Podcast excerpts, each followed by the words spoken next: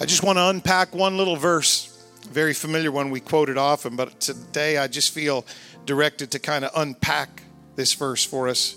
Everyone say new creation. New creation, that's us. Second Corinthians chapter 5 and verse 17. Therefore, if any man be in Christ, he is a new creature. That's the word creation in several modern translations of the English Bible. He's a new creature, he's a new creation. Old things are passed away. Behold, all things are become new. Would you pray with Pastor for just a second? Lord Jesus, thank you for the witness of your spirit that is here. I'm praying for a low ceiling of the supernatural over this church today. And somebody that walked in with a difficulty that's insurmountable and a problem that's unsolvable, Lord, before they leave here, heaven would touch down and touch their life and you'd change it because what you see is not what we see. And what you feel is not always the same as what we feel. And so you can do things that are unbelievable to us, impossible to us. And I invite you to do that very thing this morning for people that are here. And we will give you all the honor and the glory and the praise. Of course, we will. You're so good to us. You're so good to us. I thank you, Jesus, for that song that we just participated in and we sang. There's nobody here too far gone, too far wasted, too far messed up that you can't turn them around and help them do what only you can do, heal what only you can heal, fix what only you can fix. In the name of Jesus, we invite you to do it in Jesus' name. Everybody said amen. Amen. You may be seated. If any man be in Christ, he is a new creature. That word, creature, creation, of course, the New Testament came to us via the Greek language, and that's a Greek term that means basically what you think it should mean. A creation is the artistry or the accomplishment, it is the, the breakthrough or the brainchild of a genius. It's the conception or the construction of a magnificent artist or builder. It's imagination, it's the invention, the design, the handiwork, the masterpiece. In Latin, we'd say it's the magnum opus, the great work of a creator. You can't have a creature without a creator. You can't have a creation without a creator. And that word, when I studied it out, creature or creation, it encompasses this idea. And, and, and here's how they said it. I'll just say their definition and then try to explain. The proprietorship of the manufacturer. The proprietorship of the manufacturer.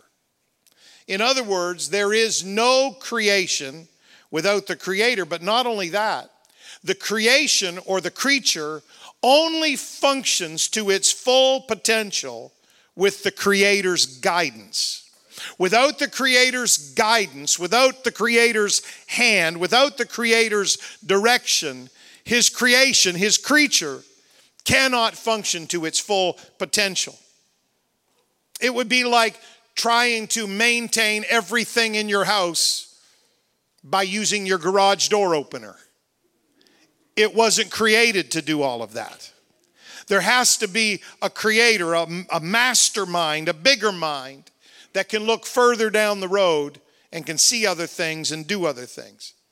Now, in the secular Greek language of the time, way back 2,000 years ago, that word creature or creation, it was used in the Greek language to indicate the founder of a city, the builder of a building, the artist who painted a masterpiece or sculpted a masterpiece. They were the creator.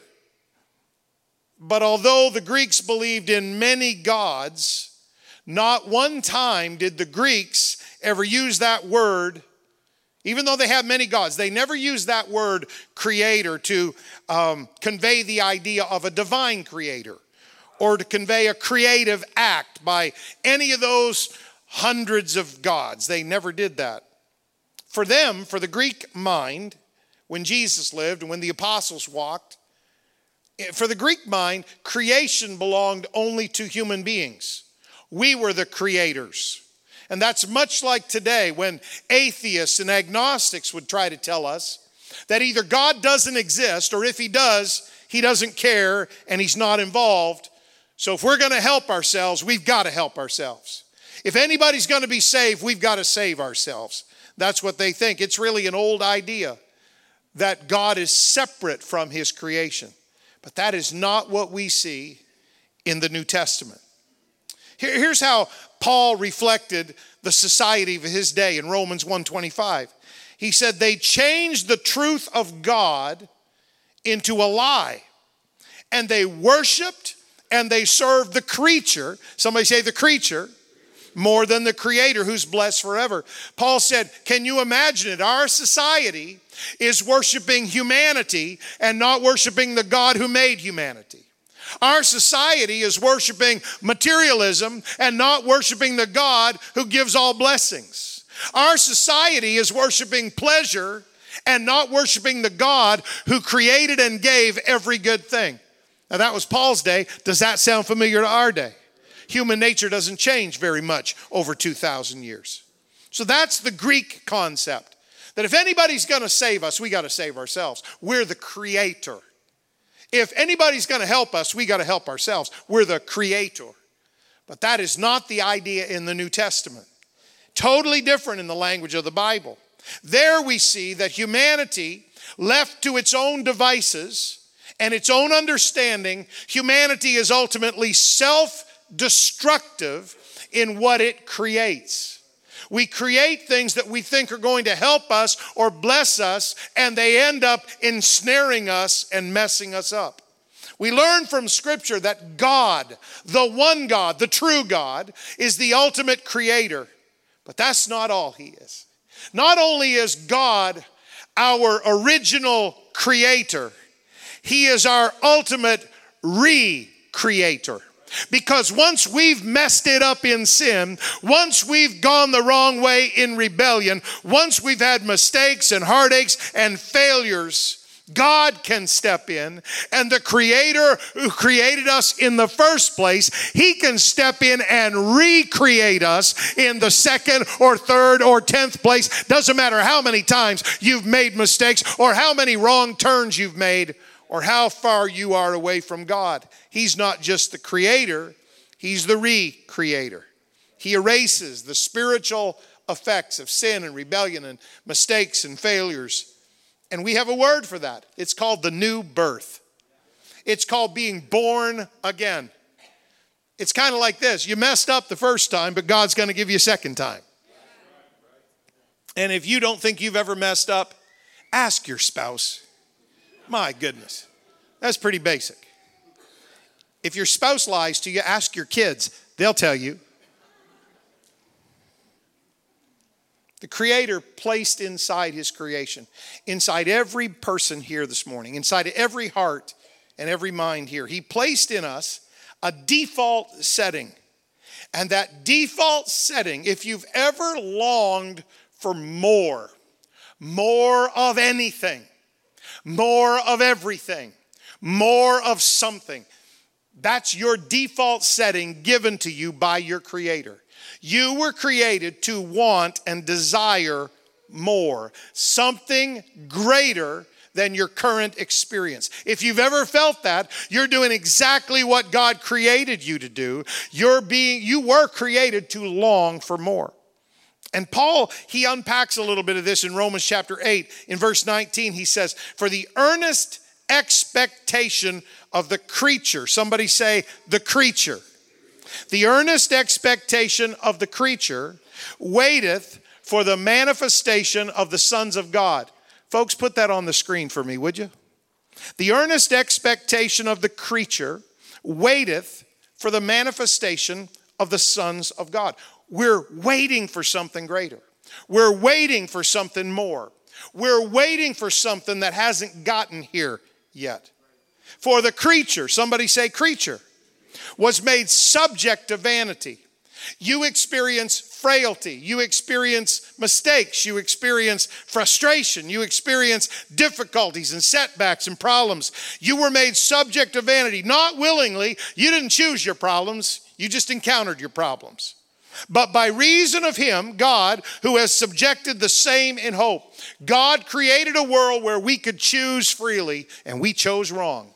God created a world where you had free will, and your free will has gotten you into a mess of problems from time to time. And so God subjected us to that not so he could frustrate us or hurt us. He gave us free will so you could make a choice to do something more than just exist in this life and then die and we have your funeral. God created you to want something more, and he's hoping that what you will want that's more is him.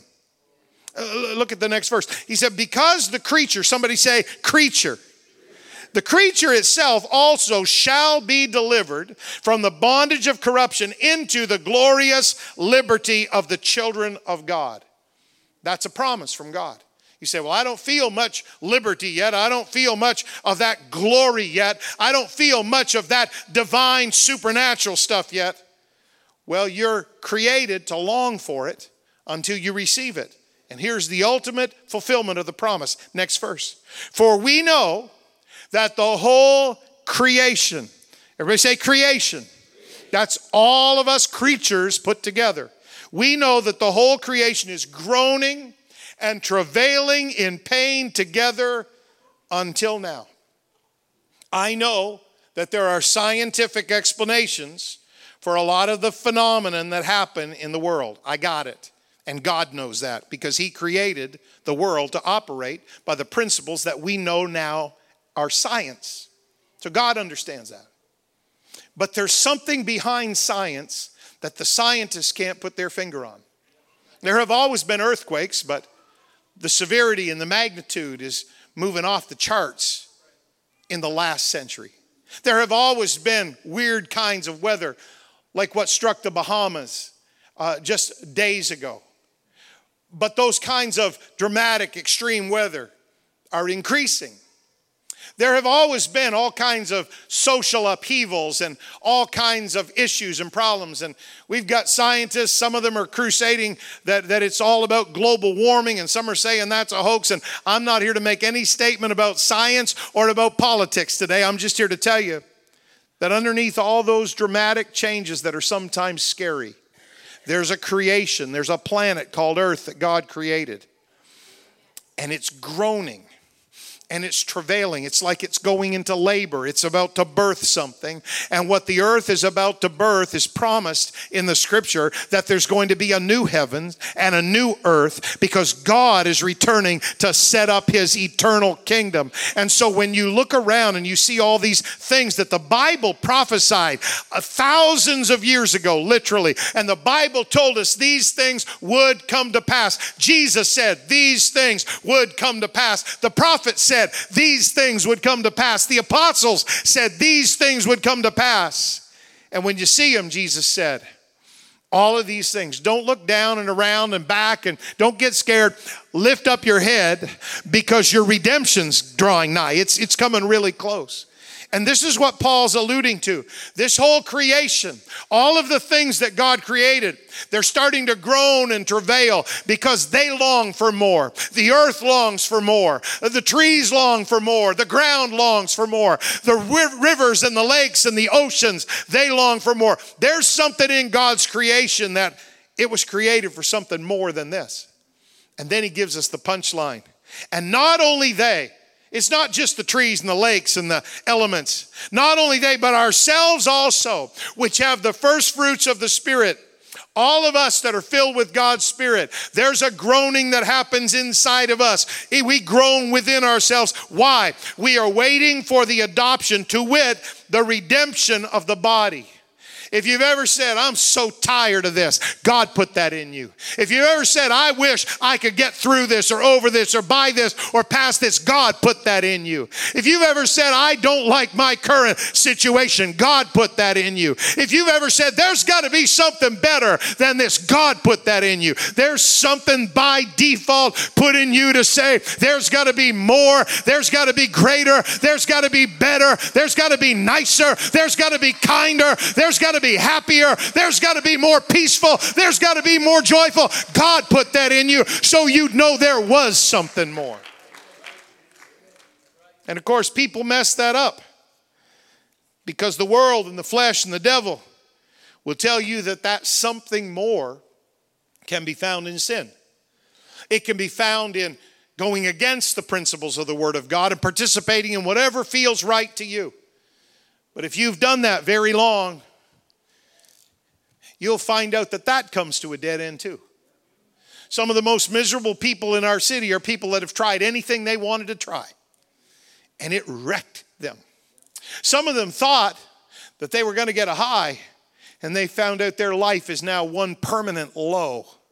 Some of them thought that this was the way to pleasure and fulfillment and fun, and they found out it was the way to heartbreak and destruction and dysfunction. The devil and the world and the flesh, they tell you that something more can be found in sin, but God tells us something more can only be found in salvation. I take you back to our text, Second Corinthians. Therefore, if any man be in Christ, he's a new creature. Old things are passed away. There's got to be a way that you can take all the old stuff that's messing you up and trade it in. Old things are passed away. Behold, all things are become new. So here's the bottom line if you are in Christ, you are right now a new creature. And all things right now are become new. Right now. And that's where some people get really confused and messed up and kind of they, they, they, get a little grumpy because I got born again. And I went back to the same old house and the same old job and the same old problems and the same old family and the same old wife. I just threw that in for some of you. You were thinking it. Pastor Raymond, how is that new? Well, let me put it in Greek terms. In Greek terms, new in that verse isn't neos, it is kainos. There, go in peace. Isn't that enlightening? How about this? This works better. New in this verse doesn't mean new in time, it means new in kind. Not new in time, new in kind. See, neos, which is new in time, is something that's recent or newly arrived or just appearing or youthful or rejuvenated or renovated. It's new in the sense of time. It's numerically new. It's new on the scene, but it's not different at all. Uh, for example, a farmer would say, This year's crop. It's a new crop, but it's the same crop as last year. You would say, This is my new car. Well, yeah, but it's going to look old in a few months. Wait till after winter. I have a new outfit. Yeah, until you hang it in your closet and forget it. And then 50 years from now, it's like, we have a new book we're reading. It's like every other book. We have a new baby. Oh, I know your baby is the baby. I know there's no other baby like your baby. God never created a baby like your baby. There's no baby prettier or nicer or smarter than your baby. But can I just tell you, your baby's like every other baby, except for my grandchildren. That's Neos. It's new in time, it's newly arrived, but it's not really that different than everything that's gone before. But new in this verse isn't new in time, it's new in kind. In the Greek language, it's kainos. It means something that's better or superior. It's fresh and different. It's something you've never experienced or encountered. It's new in the sense of kind. It's fundamentally new. It's like comparing a horse and buggy to your SUV. It's like comparing Morse code to your iPhone. It's like comparing writing with pen and paper to typing on a laptop with a wireless connection to the cloud, and everything you type is instantly transmitted to all of your other devices. It's just totally, fundamentally new. Your new birth isn't about changing the dimensions of your physical life. You do go home when you get born again to the same house and the same car and the same bills and the same problems. It's not about changing the parameters of your physical life. It's about changing the parameters of your spiritual life. And, and this is what you got to understand. It's not about changing your temporal situation, it's about changing your eternal destination. That's why sometimes, right now, we groan and we travail, Paul said. We weep and we sorrow and we get confused and we get frustrated and we have problems that won't go away and sickness that doesn't seem it's going to get healed and we have issues and situations and we struggle to have peace and we want to have joy. And right now, it seems like we're doing a whole lot more groaning and travailing than anything else. But Paul said, we're groaning for something. We're travailing for something. And when we get to heaven, all of that groaning and travailing and longing for more will be over forever. And what we will do in heaven is we will worship God forever and forever. In fact, let me tell you this worship is the one activity that we do on earth that we will continue to do in heaven. Nothing else. You can't witness in heaven. We're already there. God's already decided his bride. We won't need to pray in heaven. We're in the immediate immediate presence of God. We're not going to have needs and wants and desires in heaven. Jesus will fulfill everything. There is one activity that we will do in heaven that we are practicing for right now in this service on this Sunday morning. Every time you lift up your hands and your voice and you begin to worship God, you're hooking in to the supernatural realm. You're hooking in to your new nature. You're hooking in to that new creation. You're hooking in to your eternal destination. That's why you can worship God and go home, and the situation might be the same, but you'll feel different about it because you were in the moving, living, manifest presence of God, worshiping Him. oh.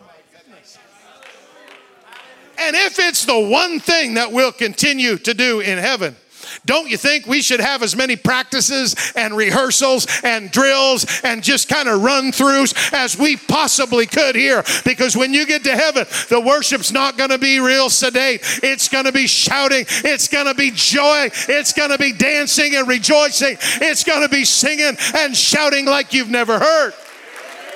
That's heaven. Revelation 5, verse 13. And every creature Somebody say creature. Every creature, all the created things that were here on earth, or they were angels and they occupied the heavens. Everything God created, His masterpiece of creation, every creature which is on heaven and on the earth and under the earth and such are is in the sea and all that are in them. John said, I heard every creature. God created them the first time. Some of them fell and messed up. We call those the human creation. And God redeemed them. Do you know what redeemed means? It means you got a chance to be recreated. You were bought back out of sin. And all of those creatures, John said, I heard them. And in heaven, they weren't groaning anymore, they weren't travailing anymore. They weren't crying anymore.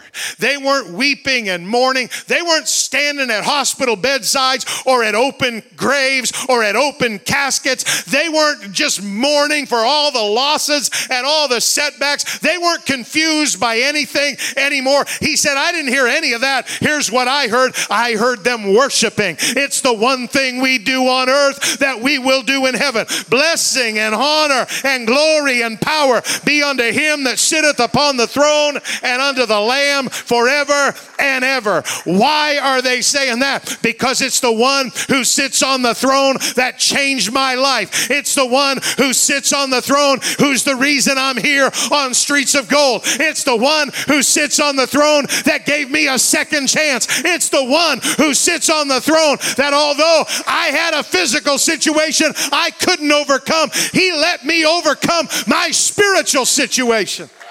See, when you go to heaven, you're leaving your physical situation behind. Brother Larry, thank you for standing. That's an effort for that good man. You inspired me today when he came up here and started walking across the front. It's a whole lot more difficult for him to walk across the front. But let me tell you what he was doing. He was saying in his spirit, I may be in pain now, but I'm not going to be in pain forever. If God heals me here, that's great. But if I have to wait till there, I'm still going to serve God and I'm still going to worship. I can worship in spite of pain. I can worship in spite of depressing thoughts. I can worship in spite of what's going on at home. I can worship despite of what the devil has thrown at me this week. Worship is the only thing we do here that we're going to keep doing there. Oh my goodness. Yes, Jesus. I worship you, God. I love you, Jesus. I worship you, Jesus. I thank you in the face of the devil. I thank you in the midst of my confusion. I thank you in the middle of my problems. I worship you, Jesus. I worship you, Jesus. Music, come on back.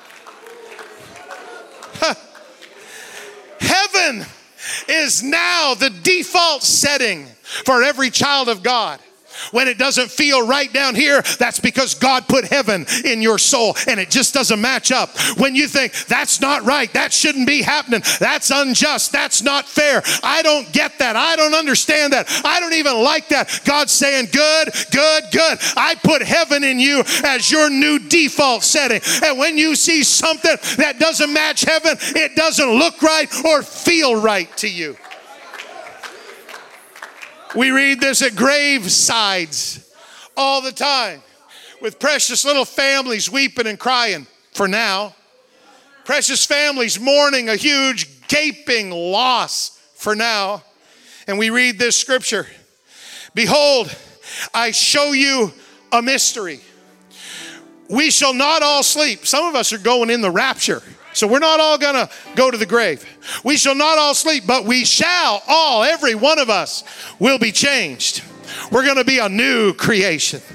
In a moment, in the twinkling of an eye, at the last trump. I always like to read it this way For the trumpet shall sound, and the dead shall be raised incorruptible, and we shall be changed. It's a guarantee because heaven is now the default setting for every spirit filled child of God. This old corruptible, this first creation, it must put on incorruption. And this mortal that trips and falls and fails and is fragile and gets sick and gets diseases and head colds and flu and, and just has struggles and problems that my mind doesn't comprehend and, and I just don't like stuff. This mortal must put on immortality. Oh my. He was a brilliant man. He wrote several books that are, are just brilliant and engaging and intelligent. His name was C.S. Lewis, and one of his books is called Mere Christianity. And this quote just encapsulates his brilliance, but encapsulates what I'm trying to say this morning. C.S. Lewis.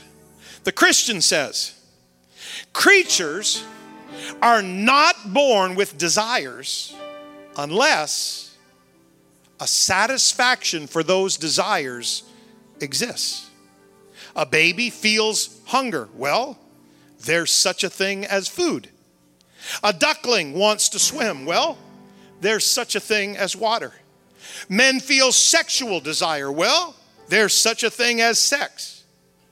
But if I find in myself a desire which no experience in this world can satisfy, the most probable explanation is that I was made for another world. If none of my earthly pleasures satisfy it, that does not prove that the universe is a fraud. Probably earthly pleasures were never meant to satisfy it, but only to arouse it, to suggest the real thing. If that is so, I must take care, on the one hand, never to despise or to be unthankful for these earthly blessings. And on the other hand, never to mistake my earthly blessings for the something else of which they are only a copy or an echo or a mirage. I must keep alive within myself the desire for my true country, which I shall not find till after death.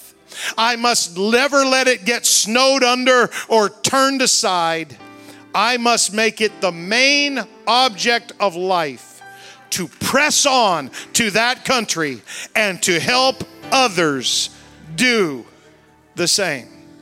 That is why Jesus concludes his ministry by saying this to the disciples Go ye into all the world and preach the gospel to every creature. Why? Because we got to give these creatures a chance to get recreated. We got to give these creatures a chance to be born again. We got to give these creatures a chance to have the desires of their life and their heart and their mind and their soul satisfied. Would you stand with me right now? And would you do the one activity that we do here that we will continue in heaven? Would you lift up your hands and your voice? And would you just worship Jesus for a moment? He has a destiny planned for some creature here this morning. You're His creation. He loves you, He made you. He put in you the default setting that says, Something's not right in my life. He put that in you so you'd cry out for Him. He, he put in you the default setting that said, My marriage is in trouble, Pastor Raymond. He put that in you so you'd call out to Him. He put in you the sense that I don't know why I'm struggling with depression. I don't know why I'm not content with my good job. I don't know why my house just feels kind of empty. I don't know why it doesn't feel like a home. He put that in you so you cry out for something more and keep crying out until He got a chance to recreate you. You can be a new creation. You can be. You can be. Church, I need you to just go to prayer right now. We're in a time of special prayer. I need you to go to prayer right now.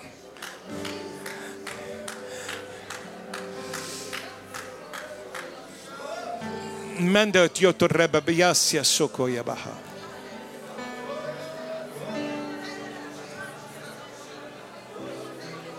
Thank you, Jesus. Now, what I've tried to do this morning is do what Jesus told me to do go into all the world and preach the gospel to every creature. You don't preach to creatures because you want them to stay the same.